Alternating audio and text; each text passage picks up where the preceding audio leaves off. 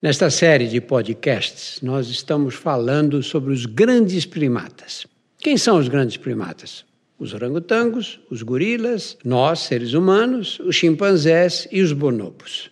Estamos tentando mostrar como é a vida entre os demais grandes primatas. De que maneira ela vai nos ensinar a entender as raízes biológicas do comportamento humano.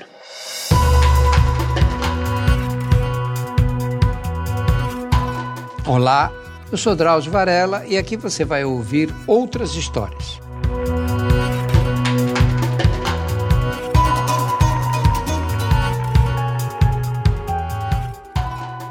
No podcast de hoje, nós vamos falar sobre a vida sexual dos grandes primatas.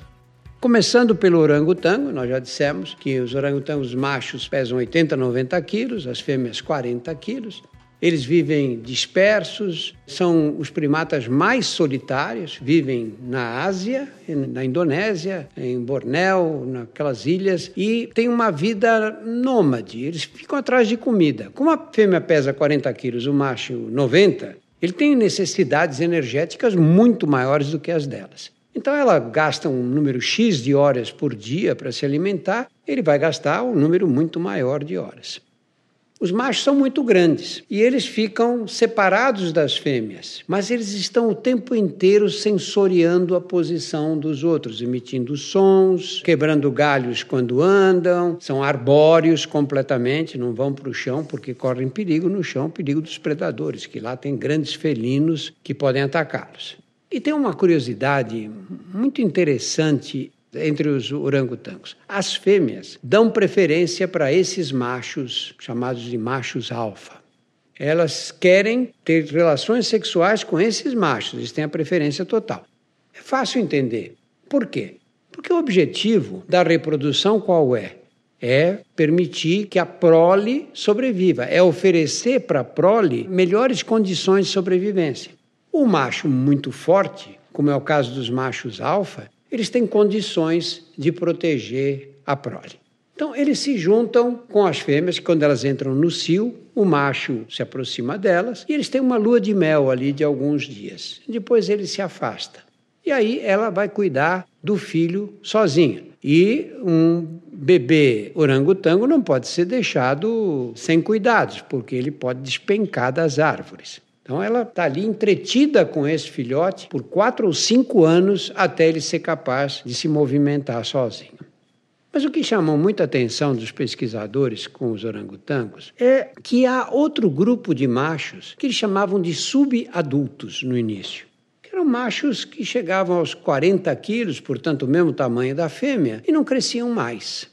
E nunca se conseguiu explicar como é que eles tinham chance de sobrevivência, porque, como há disputa pelas fêmeas, é claro que o macho mais forte vai levar vantagem grande em relação a esses subadultos, entre aspas, porque hoje nós sabemos que eles são adultos mesmo, só que são adultos menores. Quando você tem dois orangotangos que disputam uma fêmea, eles lutam. E a luta é para valer mesmo. É, orangotangos mais velhos costumam ter várias cicatrizes no corpo causadas por essas disputas. Só que essas disputas têm uma duração limitada. Assim que um dos dois reconhece que está perdendo a luta, ele vai embora. Ele se afasta. Então, essas lutas nunca levam à morte, levam a ferimentos, mas à morte nunca. E esses menores que chegam a 40 quilos, como é que eles conseguem reproduzir os seus genes se as fêmeas não dão bola para eles, se as fêmeas só estão interessadas nos machos mais fortes? Os japoneses que fazem muitos estudos na primatologia dos grandes primatas é que acabaram com observações de campo esclarecendo esse mistério. Na verdade, esses machos pequenos conseguem passar os seus genes para as gerações seguintes através do estupro. Eles atacam as fêmeas sexualmente. Não existe a lua de mel com o casal em que o macho é grande. Eles atacam e as fêmeas ficam desesperadas, fogem deles, se jogam das árvores, descem, rolam pelo chão, correm o perigo de serem atacadas por outros animais e gritam. Os machos alfa que estão sempre a uma distância mais ou menos próxima, quando ouvem, eles correm imediatamente para proteger essas fêmeas. Quando eles chegam, como eles são grandes e mais pesadões, o pequeno é mais rápido e ágil e costuma fugir deles. Dessa forma, ele engravidou a fêmea e desaparece, e conseguiu passar os genes dele para frente. Vão ter filhos pequenos também. Agora, quando o macho forte chega, quando ele consegue pegar, ele ataca o pequeno e joga lá de cima. É a punição do estupro. Essa punição do estupro a gente vê nos homens, vê nas cadeias. Por que, que o crime de estupro, nós homens ficamos mais enfurecidos com o estuprador do que contra o outro criminoso que às vezes tirou a vida de um pai de família? Por que, que nas prisões eles matam estupradores? Esse comportamento vem lá de longe e, na verdade, tem uma explicação evolutiva. Todos nós somos descendentes de homens que souberam proteger as suas mulheres do estupro porque aqueles que não souberam proteger não deixaram descendentes. E assim que agem os orangotangos. Só que os orangotangos surgiram há 12 milhões de anos, enquanto nós, da espécie humana, surgimos aí há 5 ou 6 milhões de anos. Nos gorilas, o comportamento é diferente. O gorila é o King Kong do cinema. Já falei em outro podcast que os gorilas vivem em pequenos grupos, formados por um macho o macho gorila é muito forte, chega a pesar 200 quilos, a fêmea mal chega aos 80 quilos. Então, esse macho é protetor e ele forma um harém ao redor dele. Quatro, cinco, seis fêmeas. E vive nesses pequenos bandos. Ele vive estressado, porque ele é o responsável pela proteção do harém e dos filhotes. E nesses pequenos bandos, ele faz a proteção e ele engravida as fêmeas. Mas há sempre outros gorilas, em geral gorilas solteiros, que ficam à espreita. Se ele fraquejar, os outros tomam o harém dele. Dentro daquele pequeno grupo, o que acontece? Você tem os filhotes, machos e fêmeas. As fêmeas, quando chegam na adolescência, elas começam a ter inchaço externo dos órgãos sexuais. Aliás, todos os grandes primatas têm, a não ser a mulher. Em todos, quando na fase de ovulação, há um edema dos genitais externos. E os machos, quando veem isso, ficam muito excitados e tentam manter relações com as fêmeas. No caso dos gorilas, quando a fêmea adolescente começa a experimentar esses inchaços nos genitais, o que acontece aí pelos 13, 14 anos, ela vai embora, ela foge do grupo e vai se juntar a um outro harém de um outro gorila, de um outro macho alfa. Por que, ela vai embora? A explicação para isso, sabe qual é? Se ela permanecer no grupo, ela vai acabar sendo engravidada pelos irmãos ou pelo pai. E com isso, ter filhos consanguíneos que vão ter muito menor chance de sobrevivência. Indo para um outro harém, ela vai acasalar com machos que têm disparidade genética em relação a elas, portanto, vão ter filhos muito mais saudáveis. Aí você vai dizer: ah, como é que ela sabe que se ela ficar ali, ela vai ter filhos pouco saudáveis?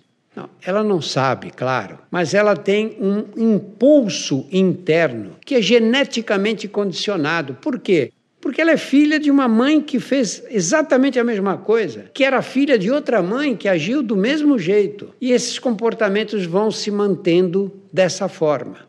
E aí você tem filhos mais saudáveis que vão deixar mais descendentes. E dessa forma a evolução prossegue.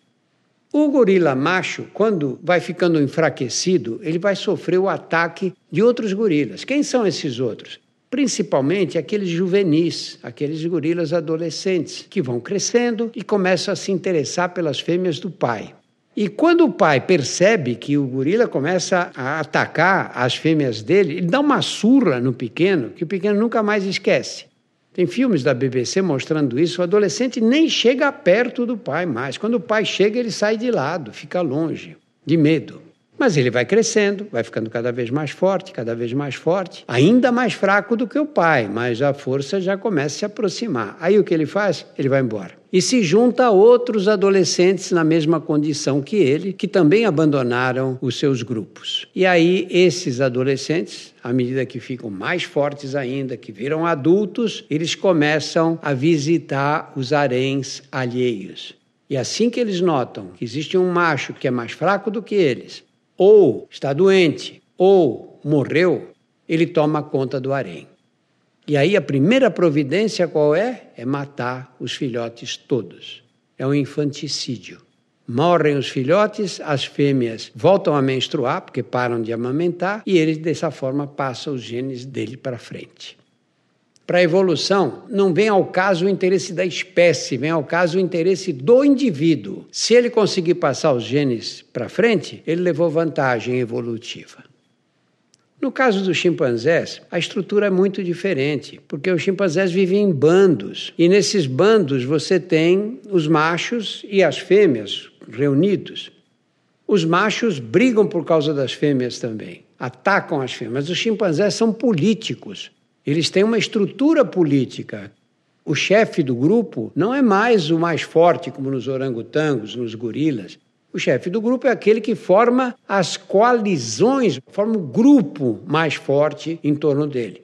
Os que conseguem ter liderança sobre o maior número de componentes do grupo são aqueles que são considerados os machos alfa. Os chimpanzés são violentos em relação às fêmeas. Eles atacam as fêmeas. E os mais jovens são capazes de atacar as fêmeas e retirá-las do bando e manter relações com elas quando aparecem esses inchaços genitais. E dessa forma eles transmitem os genes para frente. E tem brigas horríveis quando eles disputam as fêmeas. E vamos lembrar também que eles têm o mesmo comportamento dos gorilas em relação às fêmeas adolescentes.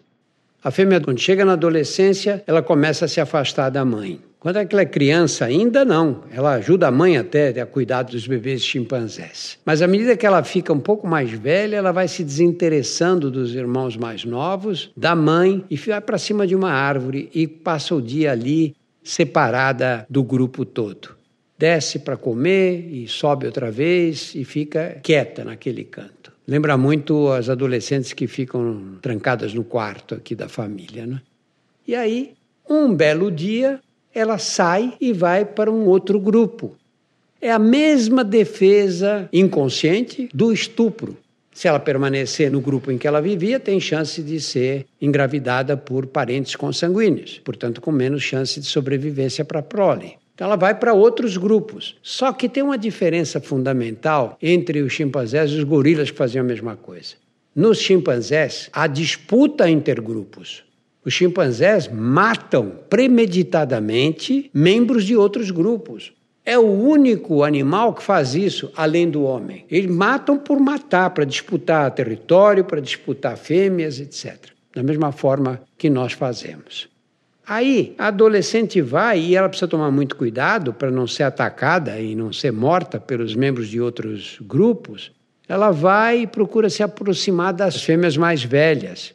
Faz amizade com as fêmeas mais velhas e aí acaba sendo aceita pelo grupo todo, sem violência. E aí ela vai acasalar com machos que são muito distintos do ponto de vista genético e vão ter proles mais saudáveis. Nos bonobos, as diferenças são muito grandes.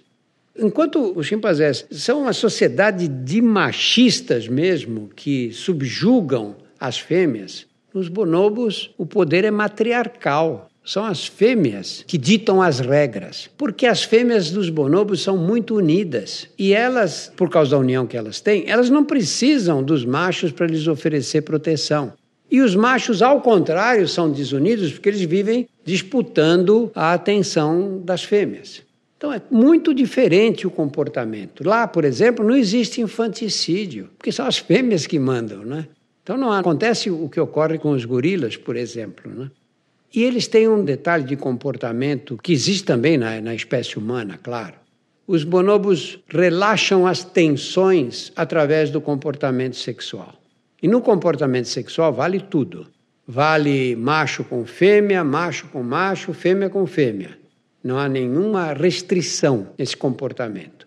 É comum, e está bem documentado isso, há filmes até, mostrando que dois machos brigam, e quando eles estão no auge da briga, para aliviar a tensão, na hora que as coisas acalmam, eles esfregam o pênis uns nos outros.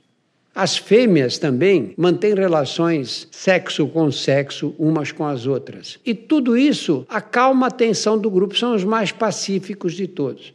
é o único animal que tem relações sexuais na posição de missionários, aquela posição de papai e mamãe, um de frente para o outro. E eles, enquanto mantêm essas relações, eles ficam com os olhos colados nos olhos do outro. É muito interessante. E você tem uma sociedade que é bem mais igualitária, bem menos violenta do que a dos outros primatas. Esses dados todos guardam uma relação direta com o comportamento humano. Por quê? Porque a evolução não criou nenhum mecanismo especial para privilegiar uma espécie. Os mecanismos que nós vemos na evolução, que são os de competição e seleção natural, valem para todas as espécies. Portanto, as raízes biológicas do comportamento humano, e no caso, as raízes biológicas do comportamento sexual humano, são as mesmas de todos os nossos parentes mais próximos: os orangotangos, gorilas, os chimpanzés e os bonobos. Semanalmente estarei aqui para contar outras histórias. A trilha sonora foi feita pela Insonores e a produção é da Júpiter, conteúdo em movimento.